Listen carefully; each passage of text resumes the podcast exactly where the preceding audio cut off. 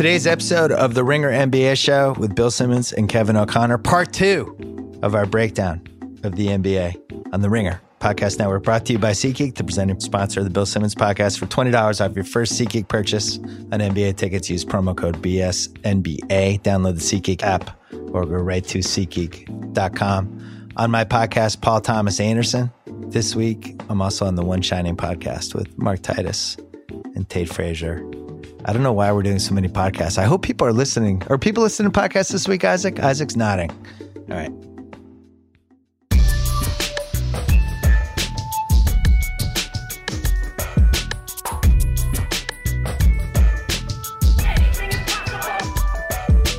Kevin O'Connor, we talked about the under 500 teams in part one of this. Basically, I just brought up a team and we said the first thing that came to our mind. And now we're going to do the over 500 teams, of which there are a lot. There's a lot of teams in that uh, 17 and 16 type of range, 18 and 15, 19 and 14. The first one, the Miami Heat, Miami. 17 and 16. Here's my one thing for them. And I think I'm biased because I watch every Celtic game. And for whatever reason, Miami is a nightmare matchup for them. Miami is a team that if you catch them on the right night and you were with somebody who just woke up from a coma four years ago and they watched a Miami Heat game with you, you could convince that person that they're one of the four best teams in the league. But if you catch them on another night, same situation, you could convince that person that they're one of the four worst teams in the league. They're the highest ceiling, lowest basement team on League Pass from night to night. And they have all these guys that I kind of like, you know, who can on the right night look great, but they can't seem to get all of them humming together. Now Whiteside's been hurt. That hasn't helped them. But uh I have my eye on them as a as a potential climber as the season goes along. What's your one thing about Miami? kind of along the same lines where you say they have the highest ceiling, lowest floor. I look at that team and there's not a lot of guys that I love. I look at the money, you know, the money some of these guys make. Um, Tyler Johnson making 19 million next season when his contract goes Oof. up just seems insane to me. Yeah, um, it was. some Josh Richardson making 9.4 next season goes Kinda all the way like up to 11.6, and that's not a lot, but he hasn't developed like you would have hoped for after his impressive rookie season. So it's like they have they have some expensive guys who really aren't players that you're in love with. Kelly Olynyk making 11 million next year goes up to 12 by the end of the contract. I don't know. I mean, they have some likable guys, but not a lot of lovable guys. Whiteside's the X factor for them because he's the one guy they have who has a chance to make an All NBA team. Is Justice Winslow? What's his ceiling to you now? If you had to say here's the best case scenario for Justice Winslow's career. What is it? Well, I think pre-draft it would have factored in the improvement of the three-point shot. Um, and this year he shot 39% in 27 games. Right now he's out, but I think if he were to theoretically sustain that, I think that that would be very very good for him. At the same time, I'm not sure his game overall has developed at the level that you would have hoped for. I, I kind of saw him prior to the draft as someone in the mold of a Draymond type, versatile defensively, handles the ball offensively, can spot up and hit threes at a solid level. But he hasn't really at all gotten to that level. I say that, but on the other hand, you can say that Winslow maybe he's not in the right situation right now where they have a dominant rim protector in, Hassan Whiteside. Maybe in a different situation, if Winslow's playing more, more small ball five, he does more like resemble the player um, that I just described. So with him, I do think there's still a high ceiling, but I wonder if the situation and the circumstances just aren't perfect for him to get there because Draymond fell into a perfect situation for yeah. him to become the player that he's become. Um, and situation, environment, and opportunity factors so heavily into success. Where I wonder if Winslow just hasn't really fallen to the right situation. In addition to his shot not developing to the level that it's needed to. I wonder, like you, if he's on the right team because there's ball dominant guys on this team, or guys that for them to succeed, the play has to run for them. Like Wayne Ellington, somebody who's not ball dominant, but when he's out there, they run him around circles, a little JJ Redick style. But uh Dragic and and Dion Waiters are, you know, they like to have the ball. They like to do stuff with it. Even somebody like Kelly Olynyk, like is he's really he's his best attribute is to shoot. And I would love to see Winslow on a team where he was able to like if we were able to find out if he was more of a playmaker because I have no idea. It's he's kind of in the corner. I should have put him on my article uh, on Tuesday with guys I would target in trade. Winslow is another guy that I would put on there where I would be willing to bet that perhaps in different circumstances he would look a lot better than he does in Miami. And that's not a knock against Miami. It's just it's just their given situation with the players that they have that Yeah. the opportunity just hasn't been there. Yeah, and that's the NBA. Sometimes you just land on the wrong team. I'm not giving up on him. We have three other 17 and 16 teams to run through. Portland, 17 and 16. I think Lillard finally makes the All-Star team is is is my note for them. I've never been a gigantic Lillard fan, and I always wonder like what's your upside if he's your best and highest paid player. But I have liked how he's played this year. And I think for what he is, this is the best possible version of him. And I think he's going to make the All-Star team. What's your one thing for them? Zach Collins, uh, he was a total zero early in the season, but he's been playing a, a lot more lately, and he's been a lot better. Um, Hmm. Good example of a young player where you can't overreact at all to the first 20 games um, because they traded 15 and 20 for him, and he's looked better as of late for Portland. So you would take him over Donovan Mitchell? No. Okay. uh, the New York Knicks are 17 and 16. It's a feel good team. My thing for them is Enes Kanter. And uh, I can't remember if I said this last week on the Ringer NBA show, so I might be repeating myself. But I was really frustrated last postseason when everyone was telling me that Enes Kanter couldn't play in any of the playoff games. And meanwhile, they're just getting waxed anyway. I just feel like there's always going to be a place for somebody who can rebound and score. And if he has deficiencies on the other end, fine. Lots of people have deficiencies.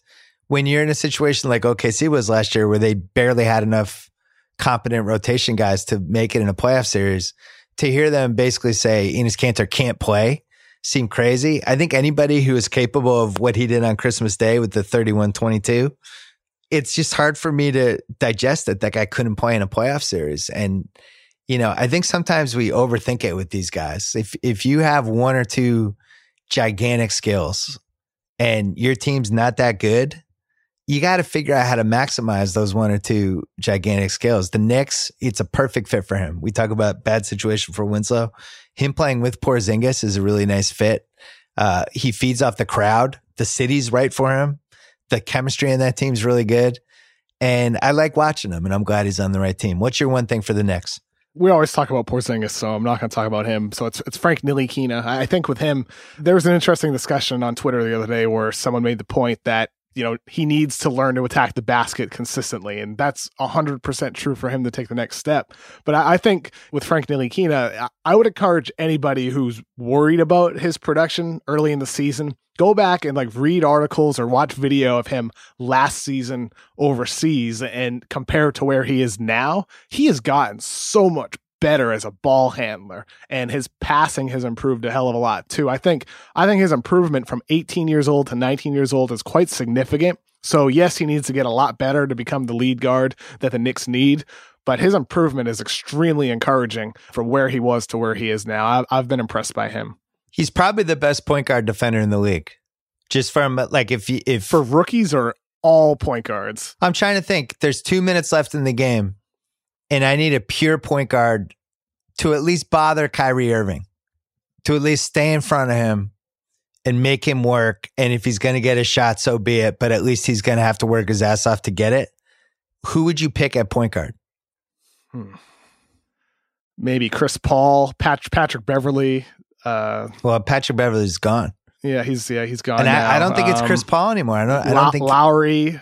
Lowry would be up Mm. there. I don't know, man. I think I might pick Frankie. Yeah, to your point, he's in the conversation, Yeah, right? I mean, I don't know if he's the guy you pick, but he's he's up there, and I think that that's another thing that says a lot about where he is. Where he's one of those guys where even if he doesn't get any better offensively from where he is, he's at least going to be a guy in your rotation because his defense is so good. There's only two guys. I mean, I've just enjoyed the living hell out of the Kyrie experience this year, and he's such a thrill to watch. There's only been two guards the whole season that have really kind of made him work to get where he wanted to go. He still gets there because nobody can stop Frank him. was one. Yeah, Avery Bradley's the other one. And he's still going to get to where he wants to go, but at least those guys make him have to reach into his bag of tricks. He's incredible. Another 17 and 16 team, the New Orleans Pelicans. You could argue that they have two All Star game starters on this team. You could argue Boogie and Davis. I'm gonna I'm gonna read you the list. Harden and Durant, I think, are definitely starters, right? Yep. Westbrook is definitely a starter because Curry's hurt. Or do you think Curry has that spot? Mm, I, I I think Westbrook probably ends up starting. Yeah, I don't feel good about it, but he has Westbrook has been really good the last two weeks. he's been unbelievable.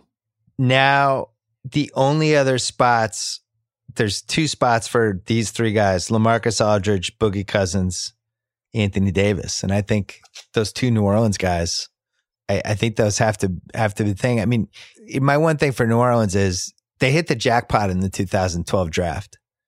That drop off from Anthony Davis to Michael Kidd Gilchrist is about as dramatic as it's going to get in a draft from one to two. It's it's in the top six or seven all time for biggest biggest gap. And then the Boogie Cousins trade, they won convincingly. Repeat, convincingly. And yet they're 17 and 16.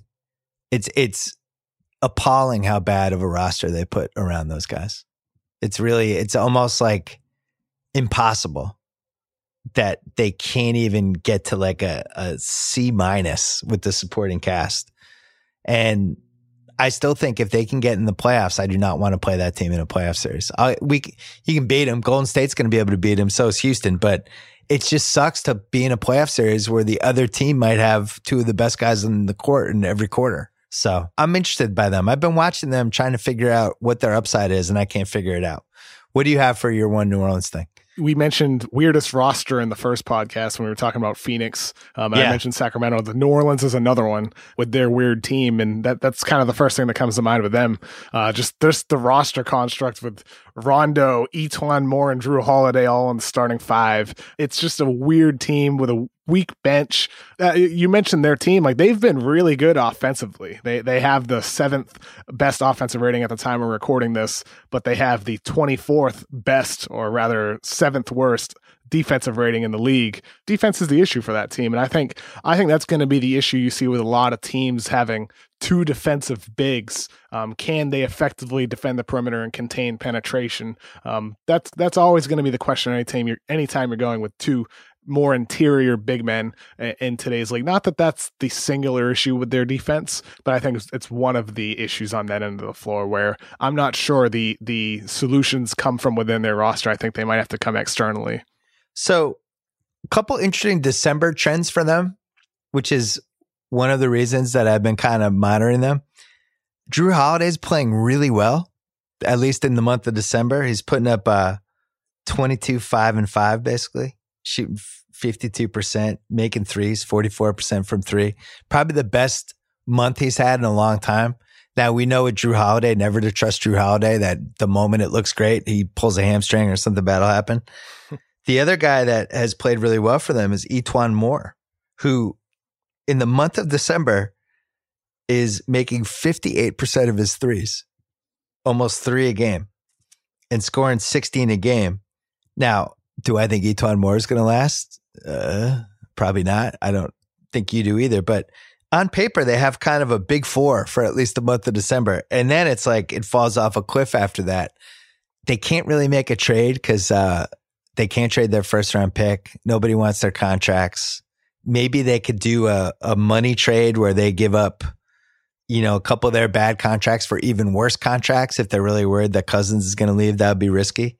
But as a team in December, they're, they're making 13.3 threes a game and shooting 45% from three.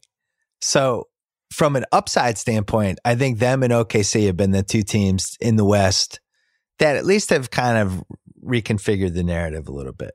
Uh, do you believe in Jrue Holiday? Do you believe he plays for another six weeks healthy? It's like the Gallinari discussion where can he stay healthy? Uh, I, I'm more worried about their three point shooting and how sustainable it actually is, more so than than Holiday. I mean, they're- they Yeah. the fourth best three point percentage of the league so far this season. I'm not quite sure that's going to stick. Hmm. Guys like you mentioned, E'Twaun Moore shooting the hell out of the ball. Not the only guy. Darius Miller shooting 46% from three. I just don't know how sustainable that is. And that was one of the big questions before the season. Can they create enough spacing on the offensive end with Boogie and Davis having two bigs? And granted, those guys can shoot as well. I, I do question how sustainable that's going to be. Denver, 18 and 15. I guess my one thing for them is they had all these different chances to get a point guard and they still don't have one. And and and they traded their best point guard, Jameer Nelson. But mm. it's a bummer. I, I think we're at the point now with Jamal Murray where for them to have any sort of growth at all as a team, that's the growth spot, right? Jokic is playing pretty well. In general, I think a lot, most of their guys are kind of where we thought they would be, but the one growth spot is Jamal Murray. You've been chronicling him for, you know, since he was in college. Where do you stand these days? Are you buying or selling Jamal Murray? I'd buy stock in the sense that you know, last month I wrote an article talking about his three point shooting, how how poor it's been. It feels like ever since then it's been like a reverse ringer curse where he's shooting fifty two percent from three in December. And yes, again, like that's not sustainable. That that'll fall off. But he's a guy where he is a hell of a shooter. He's been a great shooter in high school, great shooter in college, great shooter in every level of competition he's played. So I think for him, it's only a matter of time until he does elevate his play on the offensive end as a shooter. And once that happens, maybe it opens things up. It gives them another another player. He's he's somebody you could you could use in that kind of Redick esque role off screens. But he's yeah. also a really good ball handler and he has really good passing instincts where he can run secondary pick and roll for you. He's not your lead guard, but at the same time, maybe with that type of roster, with Jokic, he's one of your primary playmakers. You don't need maybe a traditional lead guard. Maybe that's why they didn't really go out and try to get it because they do feel like with Murray, with Jokic, even Will Barton, that they have enough playmakers that they can really survive without having that go to traditional lead ball handler. If that's what they're thinking, I totally get it. But I do think right now it certainly doesn't look great. But maybe as Murray does develop, and maybe Will Barton, if he sticks around as Jokic continues getting better, maybe it works out having a multi ball handler offense like that. Their defense has been as bad as I thought it was going to be in our preseason pod. You you were hoping it wasn't going to be that bad, but I think you kind of knew. Yeah, it might be headed bad. that way. It's, it's um, not, the, it's 18th best defensive rating. Sometimes it feels like they they're a lot worse than 18th. They have um, yeah. When you watch them, they have stretches where they just completely fall apart. Yeah. Where it's like, oh my god, it's a it's a layup line. I was looking at the West All Stars, which we talked about a little bit before, and and Jokic is probably the 12th bubble pick right now. I have Harden, Durant, Curry, Aldridge, Boogie, Anthony Davis, Westbrook, Lillard, Jimmy Butler, Paul George. Klay Thompson, who I always just pocket put him in. I, I think he's become too underrated. And uh and Jokic is the twelfth, but I think the twelfth could go in a variety of directions. Milwaukee's seventeen and fourteen. I don't know what to make of this team. And I'm and to be honest, Bucks Twitter is probably the angriest Twitter of any of the 30 NBA teams. I had Ben Thompson on my podcast last week, gave him 60 seconds to talk about Jason Kidd, and he went for five. They cannot stand Jason Kidd. They feel like he's ruining the team. They feel like they are wasting an epic, unbelievable Giannis season, which they are to some degree. But on the other hand, you look at their team and, you know, Middleton, Bledsoe, both of those guys are all, Middleton is a 20 point scorer. Bledsoe is almost a 20 point scorer. Jabari has the capability of being a 20 point scorer if his knees can get healthy. And Giannis is averaging 30. And there's just, there's pieces on this team, and it's a conference that after the top three drops, I don't know. Would you? Do you think this is Jason Kidd's fault? Well, I'll say last week or a week and a half ago, whenever it was, Jason Kidd instructed Khris Middleton to miss the free throw when they were that up three. Oh my! I was watching that. that. I mean, I think that says all you need to know. There's two seconds left. Yeah, says what all you need he, to know. He didn't want to give up a four point play. Then tell all you guys to yeah. go out of bounds. What are you doing? beats me, man. I don't, I don't know what he was thinking. he What's your one thing for the Bucks? I don't know. It's just Giannis is unbelievable. I mean, it's yeah. kind of generic. It's obvious, but I'm just wowed by him. He's pro- probably my favorite player in the league to watch right now, and he's still not shooting the ball at like the level he potentially could be. Twenty-seven point five percent from three. Just imagine yeah. him shooting thirty-seven point five percent from three. He's unbelievable. I'm I'm happy to be alive at the same time. Giannis Antetokounmpo is entering his prime. I think his hands are too big. I think that ball must feel like a golf ball in his hands. He can't like redirect it. When we were talking in part one, we were talking about Embiid versus Hakeem and stuff like that. You're too young to remember young Hakeem, although he lives on in YouTube. the stuff Giannis does defensively is what young Hakeem was like. A lot of the stuff he does on that end reminds me of Hakeem and David Robinson too, where it's just like just a complete freak athlete who seems to be a split second ahead of everybody else on the defensive end. And you're like, holy shit. Oh my God. Oh, I mean, Giannis has turned into, he's replaced LeBron as the kind of alpha dog of the, uh, I didn't realize that guy was behind me blocks. He's, he's like, it's, it's, there's probably the most exciting recurring play in the league is him catching somebody from behind. I'm with you. I, I really hope they figure this out. And I think they have the highest upside of anyone in the East because of him. Because, you know, he can go toe to toe with LeBron in a seven game series and at least like maybe play him close to a stalemate. All right, next one. Wiz, another team with high upside. The Wiz, 19 and 15, not great. But I was on that 82games.com thing, 8 and 11 in close games. No come from behind potential, really. They've 4 and 9 in games when they fell behind by 10. I don't know. I, I watched them yesterday, and and it seems like when their guns are blazing, the Wall and Beal combo is still has to be taken seriously. Like the Celtics wanted to win that game on Christmas, and uh, and Wall and Beal just they were down five with five minutes left, and they just took over the game, and that was that. So they kind of seem to be the sleeping giant of the East, and at the same time, their bench is so bad and their coaching is so weird sometimes that I could also see them being the biggest disappointment in the East. Where do you what, what would your bet be? Um, you know, I'm kind of in the middle on them where I'm not super high on them because of their bench, but at the same time, uh, I do think like you look at the development of some of their guys, like Otto Porter has continued to get better. He sustained yep. his three point shooting. Kelly Oubre has really taken a jump this year. He's the guy that almost enables them to play more small ball like they did at the end of that game against the Celtics the other night. Oubre has been great. He deflects a lot of balls in, in the passing lanes, um, defends multiple positions effectively had hit spot up threes. He hit that big shot towards the end of the game on Monday. I think Oubre has really developed closer into the player that you would have hoped to see this year for Washington, and he's still only 22 years old. Oubre has turned into a two-way player coming off their bench. So granted, their bench stinks. Oubre is a really, really good bench player to have, a guy who can finish games for you. So if they can, if they can find another bench piece, maybe they have a, suddenly a much more complete looking roster just by adding one more guy. And it seems like he's bought them some time trying to figure out what to do with Markieff Morris, who hasn't been that great this year. You know, last year they're kind of trapped with him. This year they they can play, as you said, they can play Porter and Oubre together in crunch time and not have to worry about throwing Oubre in that spot. I mean, don't forget last year, I thought this was the biggest mistake of the playoffs by Brooks. He only played Oubre three minutes in that game seven, right? Something like that. Yeah. Yeah. Mistake. Pretty low. Mistake. Detroit is 18 and 14 the ringer has been blamed for there's a belief out in the internets that there's a ringer curse that when we write about a team or a player bad things happen to them. It's like uh it follows or like one of those blumhouse production movies where as soon as we write about somebody the opposite happens. I, I wish we had that much power. I'd be gambling on it. But uh but we we did write about detroit right before the uh the wheels came off it was a team when I was watching them, I didn't totally understand how they were playing that well. And I think the league does kind of figure out certain things about certain teams by about the 20 game mark. That's a team people have figured out. I, my question for them is Van Gundy now is year three. And this is now a team that even though he's, he's milked about as much as he can milk out of the, the nucleus he has, it's really not that good of a team. What do you do? And especially I it's not even a what do you do? I think it's more like what do you think he's going to do?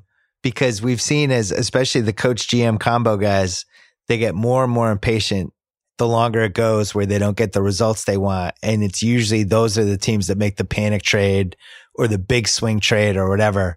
Do you see Detroit with some sort of big blockbuster something that we're shocked by? My question would be with what? I mean, what are you going to flip? I mean, is Andre Drummond really uh, a piece that people would trade? I don't think so. Is Reggie Jackson? Probably not. Is Avery Bradley? No. Uh, Stanley Johnson hasn't played himself into becoming a super value asset, and Luke Kennard hasn't yet either. So their first round picks aren't super valuable enough. I don't know. I don't know where the solutions are. I, I think if you're Detroit, you're going to get locked into your roster this coming summer assuming you re-sign Avery Bradley to anything, like you know, even if it's 15 million, that's probably on the low end. Uh, even if it's like that, you're locking yourself pretty much into the roster that you have until the 2019 summer when Tobias Harris is up and some other guys are up as well. They're in a weird spot where there's not a lot that they can do. I think they almost just need to bank on some of these young guys, Stanley Johnson, Luke Kennard, really developing and getting better. Unless that doesn't happen, though, I, I'm not sure where the solutions are. There's not a lot of roads to take. Well, I'm with you. The only blockbuster move would be if if Drummond was in something, and I, I can't even figure out what that would be. I do think there a panic trade waiting to happen, and if I was a GM on another team, I would be trying to take Stanley Johnson from them because especially this month he was playing well as a defense kind of rebounding athlete guy when they were playing well, and people have been giving him the Roberson treatment. He is in the month of December shooting 33 percent 30% from three, which you just, now you're playing four and five. Can't put him out there in crunch time and expect anything good to happen. And on the other side, he's 21 years old, you know, and he has the pedigree of being a top eight lottery pick. And if we've seen over and over again in NBA history, the best trades to make are grabbing somebody else's top eight, high pedigree, A list lottery talent that it just didn't work out for for whatever reason. You do a little change of scenery, and all of a sudden the guy's fine. I'll be interested to see if if somebody can pry him away for some immediate help because the other thing is Avery Bradley, who has not shot that well and has had moments for them, but I don't think has been as effective for them as he was for Boston last year. He's an expiring contract. So they could also go the other way and use his expiring contract with another contract to try to shed some salary. But I don't know. They're kind of in no man's land. Would you try to trade for Stanley Johnson if you're a GM on a lottery team? Yeah, Stanley Johnson, another one. Him and Winslow. If I'm totally candid, the only reason I left those two guys off is because I feel like I've written about those two dudes so much where it'd almost be repetitive. So I put on some some new yeah. new faces uh, for the article. Stanley Johnson and Justice Winslow. Those are two guys I've loved a lot since college. I wouldn't give up on either of them. Similar mold, similar defensive first players with developing offensive games. I like Winslow more, but Stanley's another one where he could be really good as well. Both really good athletes the the thing I like about Johnson is he'll go into traffic and get big ass rebounds. You know, eh, he just can't shoot yet. I, I, I don't know. It's, it just seems like we can teach almost anybody to shoot except Andre Roberson these days. Quick break to talk about Masterclass. Masterclass has a range of online video courses taught by some of the best individuals in their field, like Samuel L. Jackson on acting or Wolfgang Puck teaching you to cook. There's even a Stephen Curry masterclass where you can learn perfect shooting mechanics, footwork, scoring techniques. He'll break down specific drills that will make you a better ball handler and even analyze some NBA game footage to improve your basketball IQ. If it's not Stephen's class, choose from 30 other masters across a wide range of fields, such as writing, cooking, film, acting, and many more, all beautifully produced, carefully curated. Masterclass gives you access to the best at their craft so that you can master yours. Check out the All Access Pass. You can unlock every class from over 30 masters, all for the price of two. NBA listeners get Stephen's Masterclass or the Access Pass at masterclass.com slash NBA. Learn from the best in the world at masterclass.com slash NBA. OKC, 19 and 15. You know, they just have a lot. They have Westbrook and Paul George are really, really good, and they have to be taken seriously. And it seems like they've figured out that my one thing for them is they've now figured out that it's not a big three. It's Westbrook's team, and Paul George is his wingman, and Carmelo is one of the other guys. And it took them 30 games to get there, but they got there, and that this is the team they are. And the more Westbrook takes control, like he has, the better off they're going to be. Trying to split everything evenly between the three guys was a mistake. And I think they realize that now. What's your one thing? What's kind of one and two? I think for one, their defense is for real. Uh, I think, you know, considering the fact that we are almost into January now, they have so many guys on that end of the floor who can defend one on one, who play strong team defense, who play with effort. I think that defense is absolutely for real. And kind of attached to that thought, if, if you do consider that their defense is for real and it is versatile, can do so much on that end. If their offense continues making progress, like it has this past week ish. You know, Westbrook has really elevated his play, um, both in terms of scoring efficiency, making smart passes, good decisions, playing with more effort himself on the defensive end. What can they be? Like, they can be. They could be tremendous by April if their offense continues building and continues making more and more progress um, because their defense is their foundation and because that does allow them to, I think, stay in games. Uh, if yeah. their offense gets on the level that you need, they could be a real threat. I mean, people are talking about Houston as a team. Maybe they can topple Golden State. Maybe by April, people are talking about Oklahoma City as, whoa, well, could they be a threat to Golden State? Because nobody's really talking about that at the moment. But by April, we'll see. Uh, they've made some nice progress these last 10 days or so. I realized yesterday during the Christmas game, and I, I agree with what you said, by the way, and their defense should be good because they have Paul George and Steven Adams and Robertson if they're going to play them. But I realized yesterday watching them against Houston, that's kind of a nightmare matchup for Houston, assuming OKC can get their shit together 100% by, by May because they have two dudes to throw at Harden who are have to be two of the five best possible dudes to throw at him, right? Paul George and Robertson. So yeah. Roberson and Roberson. What did we decide? What's the latest? Roberson. Roberson. I, I just want to call him Roberson over and over again. Yeah. but they have two awesome guys to throw at him. And then on the other side, Westbrook's always been a problem for Chris Paul. Always. And this was when Chris Paul was a good athlete. Isaac, you know. Did Chris Paul like guarding? Uh, he did not like it. He was all right at it. Didn't love it though. Didn't love it. Yeah, Never loved it's it. It's hard. It's like riding a bull. Preferred uh, yelling at his teammates. Yeah. Isaac's bitter Clipper fan. Isaac. But um, it is kind of I don't know if they caught Houston in the right series. I think uh, that wouldn't be ideal. I I do think the most important thing is that they figured out that Carmelo just isn't the Carmelo from 2013. And once they realized that, they were in a better spot. Indiana's 19 and 14. Oladipo. Oh, I mean, Unbelievable. You could argue he should be. I, I know we're not doing the conventional All Star game anymore, but you could argue he's the starting two guard in the All Star game. It's him or DeRozan. Who'd you pick? Oladipo. I think I would too. By a hair. By a hair. By I think he's better defensively. Yeah, that, that's the edge on the defensive end. So that's been great. That's a win. We all have to keep apologizing to Kevin Pritchard. That trade was awesome.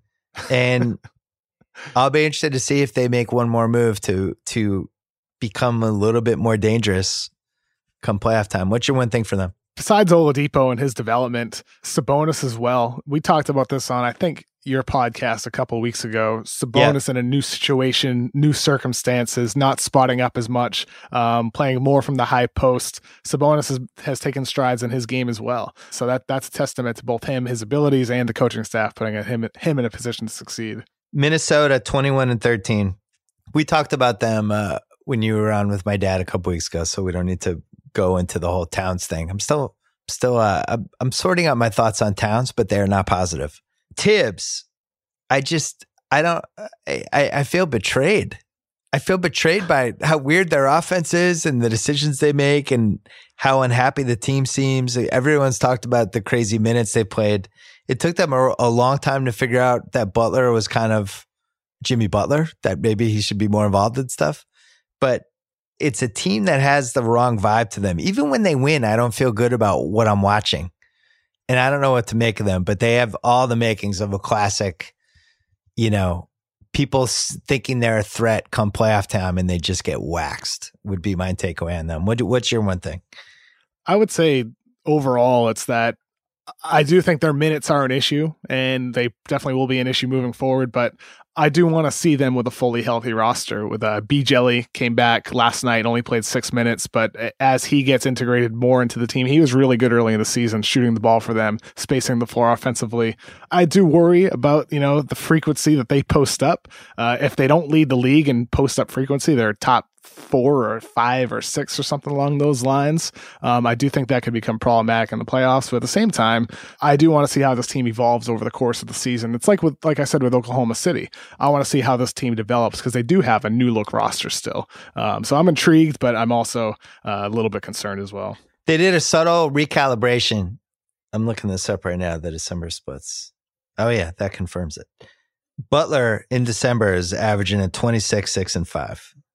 Andrew Wiggins in December, 15 points a game. And by the way, not shooting well either. He's 26% from three. That contract is still lurking as as a potential disaster. But uh but basically they recalibrated and, they, and now it's a Butler and Towns team. Everybody else is a fringe guy or you know supporting player, which is not dissimilar to what OKC did with Carmelo. I think I think they realize now that the especially in the last five minutes that Butler needs to be more involved than anybody else, and Towns also needs to be involved. And Andrew Wiggins, you're over there, so we'll see how that goes. But uh, mm-hmm. it's tough when you. What did they give Wiggins? How much money? Max. They got the max deal. But like, what was it? One one fifty? I believe 150. I'll pull it open Oof. right now, but I didn't. I, I didn't. Not a fan of that contract. I'll tell you that much. It's calculated risk, though. San Antonio Spurs 23 and 11. I mean, they, they're just playing possum as always. I, the big takeaway for me is just how much fun it's been to watch Aldridge be Aldridge again and get the ball in the right spots and overpower people and just do his thing. It's it seemed like he was a guy who was on the other side of the mountain, and now clearly they've fixed it. And Popovich has even admitted that he screwed it up. So um, it's good to have a really good basketball player back in the league. What's yours? It's all these new faces, you know, a lot, lot of names people might not recognize if they don't watch the, the Spurs that are contributing off their bench. DeJounte Murray, Bertans, Brandon Paul, Forbes, a lot of new faces or kind of uh, guys getting new opportunities with San Antonio and they continue clicking. It's, it's remarkable. I, I think Manu Ginobili tweeted a couple weeks back or earlier this month how without Kawhi Leonard, without their best player, they had a win percentage still over 70%. It's just remarkable how they continue to have success um, with all these guys that the casual fan has no idea who they are. that mm. just continues to fascinate me. I forgot to tell you one stat with the 82 games thing that I was looking at. It's got the uh, 10 point lead frequency. So games you play in that you're up by 10 points at some point in the game. And Golden State was 90%. This one shocked me. Toronto, I know Toronto's playing well, so it shouldn't have shocked me, but Toronto, 80% of their games, they have a 10 point lead or more. And hmm. I can't really figure it out because when you watch them, they're all on the, I, I guess I'm jumping ahead to Toronto, but when you watch them, they're all on the same page. They're doing great. But then you look at the stats and it's like Lowry's not having nearly as good of a year as he was last year. They don't really have a, a guaranteed third score. It's a lot of bench guys and a lot of by committee stuff. And yet it's whatever the mix is working. Ibaka's been playing pretty well, especially this month, but it's just funny to me. Some teams, San Antonio is another one where it's just the eye test of watching all the pieces together is so much different than just looking at the stats and trying to figure out what the hell's going on. But San Antonio, man, the infrastructure always wins. Cleveland, 24 and 10, fifth best record in the league. I was trying to figure out if LeBron was having the best season he's ever had first of all, his numbers are ridiculous. He is shooting better than 40% from three, but he's also shooting better than 60% from two. So I was like, oh, that's interesting. I wonder how many times that's happened. And it's happened a few times over the course of NBA history, but never by anyone who averaged more than 15 points a game. So it's been like the wow. Steve Kerr types, but he's averaging like 29 a game in doing it. And nobody else ever in the history of the league was averaging better than like 14.5 points a game. It was like Chris Mullin in 1997 and a couple other ones. So I was thinking like the 40 60 club should be a club. If you're 40% from three and 60% from two and you're averaging more than 10 points a game, that that's like an achievement. And uh, it's one of the many incredible things for him. But with Cleveland, though, I don't think it's worth talking about them until Isaiah comes back and we see what that looks like. It's, you know, there's the team they have now, and then that team is going to be a completely different thing.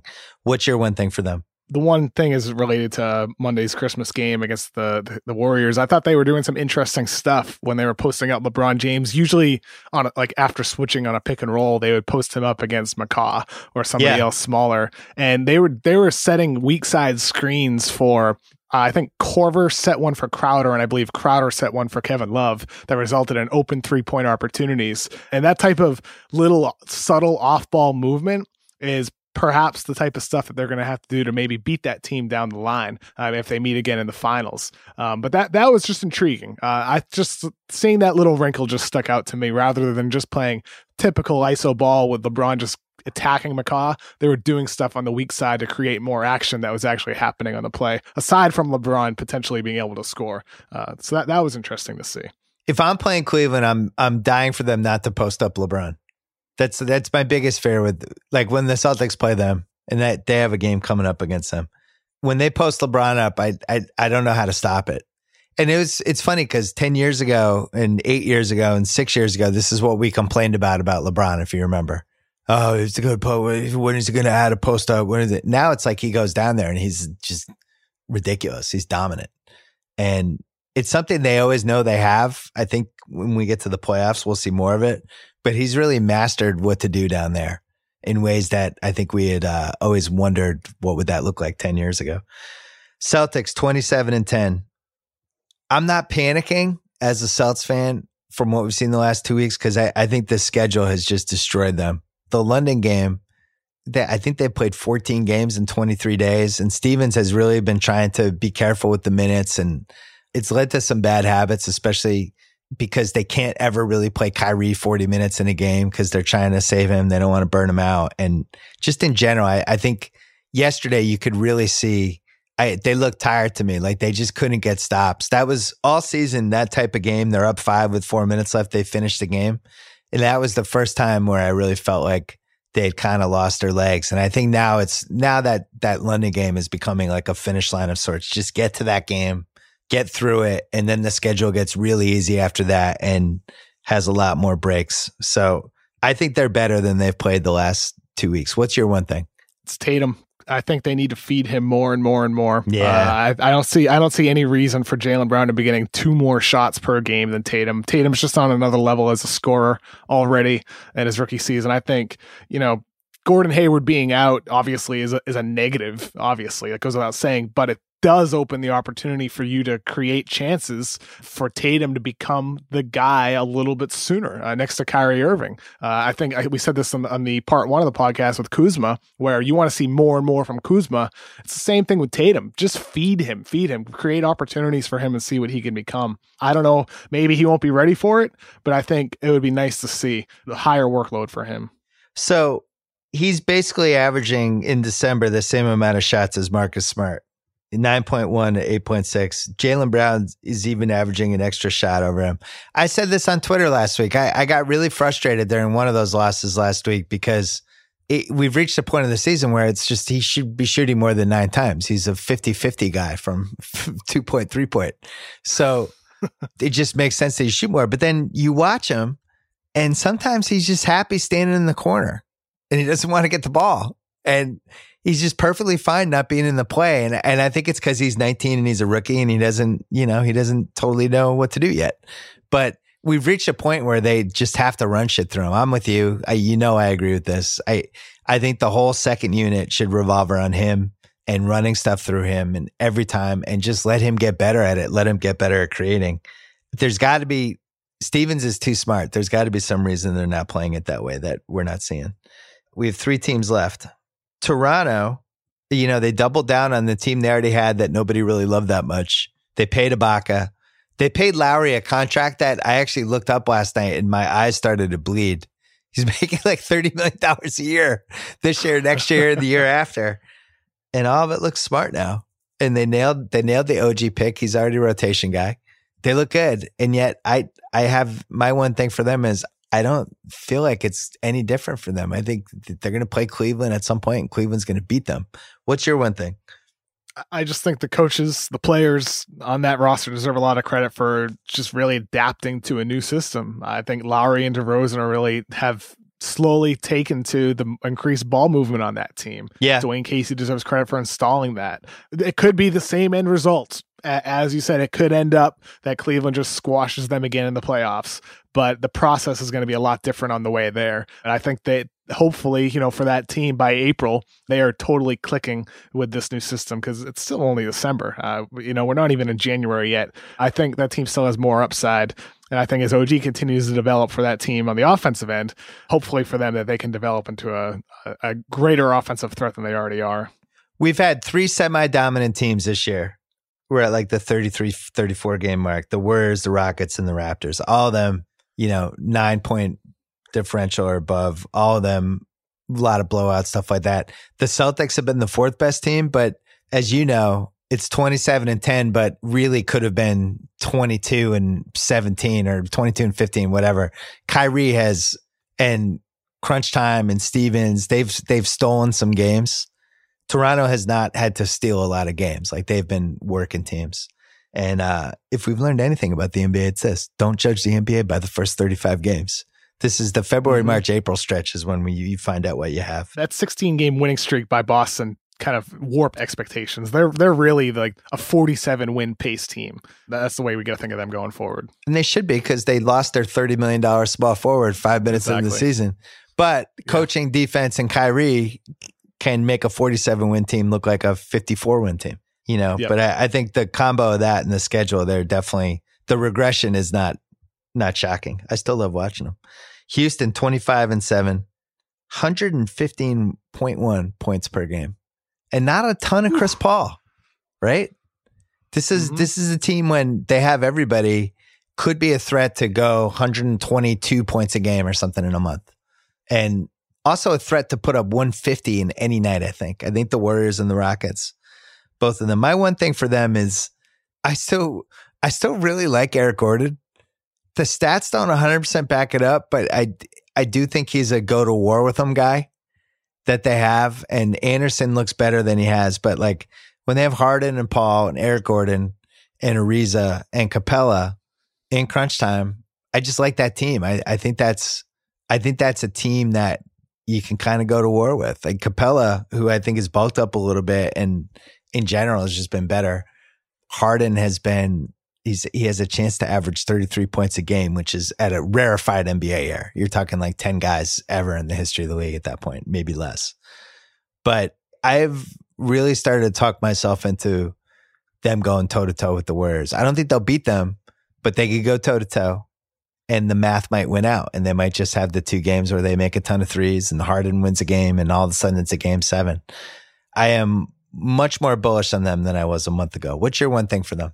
I'm worried about their health. That, that's that's the thing that comes to mind for me. I mean, I'm not panicking at all. This three game losing streak, they didn't have Capela for two of the games.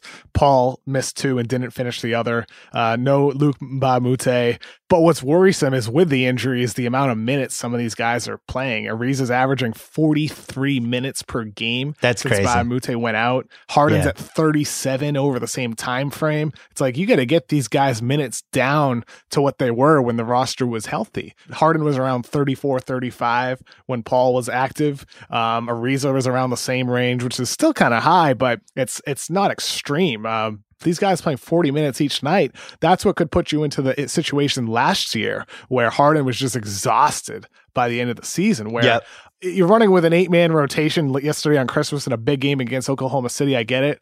But in some of these games moving forward, maybe you just go with some of these young guys, some of your deeper bench guys, even if it doesn't feel good to do it. Maybe you just have to. Maybe you just have to at this point, this point in the season, put uh, Zhou Qi out there or Demetrius Jackson or Bobby Brown. Just give those younger guys minutes for the sake of saving the guys' health and conditioning for later in the season when you actually need it. We talked about this on Ringer NBA show last week. It's something that I think uh, Popovich is the best at, but just throwing guys out there and, and playing the math of the season. Just being like, I'm going to need certain guys certain nights. Maybe you even see Stevens do this a little bit. Like he'll throw Yabusele out there one game and Abdel Nader, and he'll just try things. And I agree with you. I think Houston could be a little more creative with that stuff.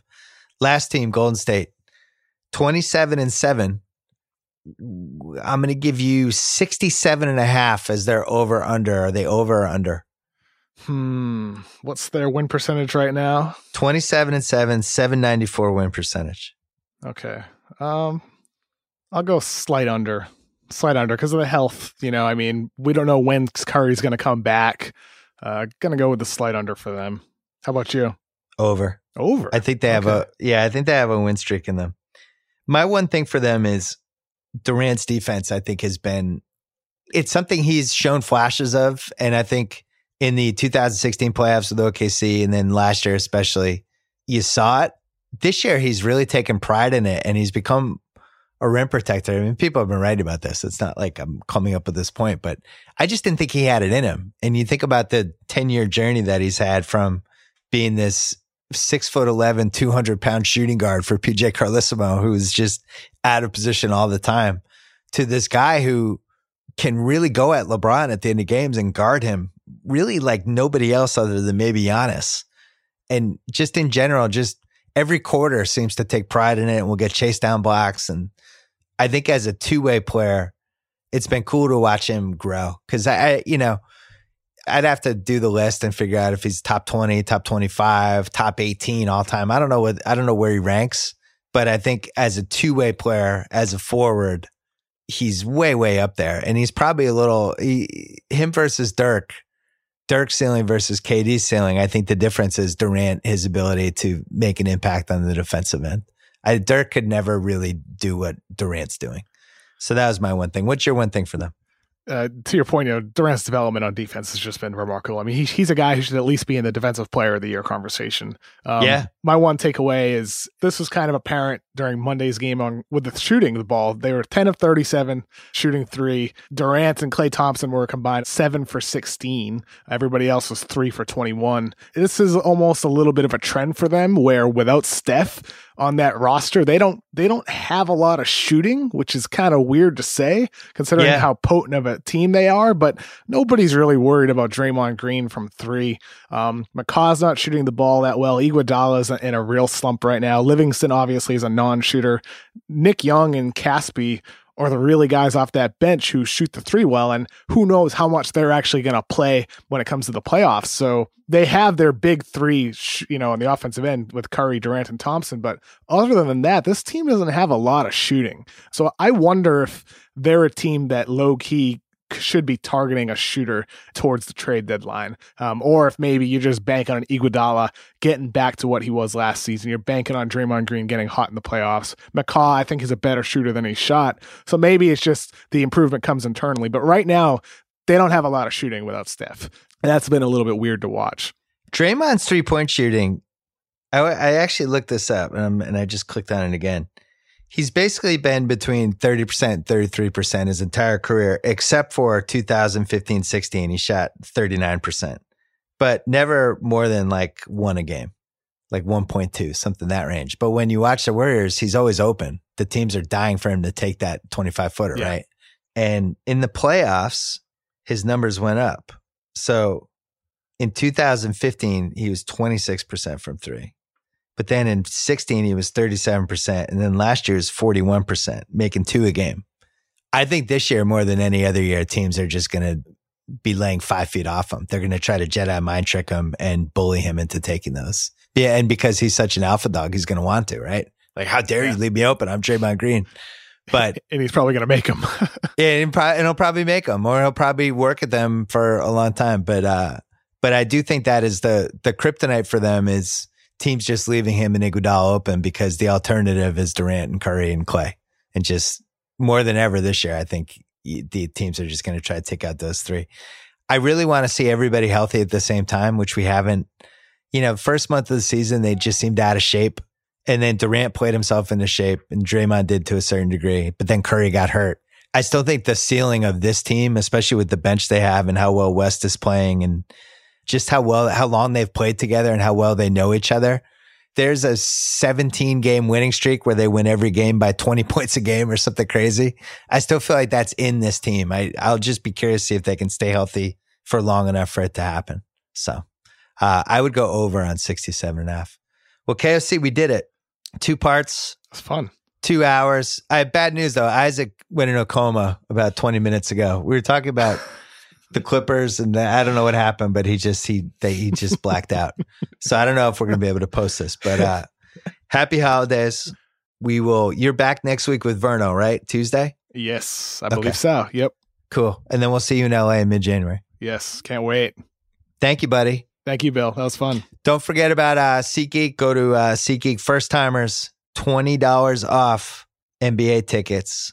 Check out the BS podcast. Uh, two more this week. And when does group chat come back, Isaac? Next Thursday. Next Thursday. So that's it for Ringer NBA show content this week. Everyone's away. Sorry. Back later.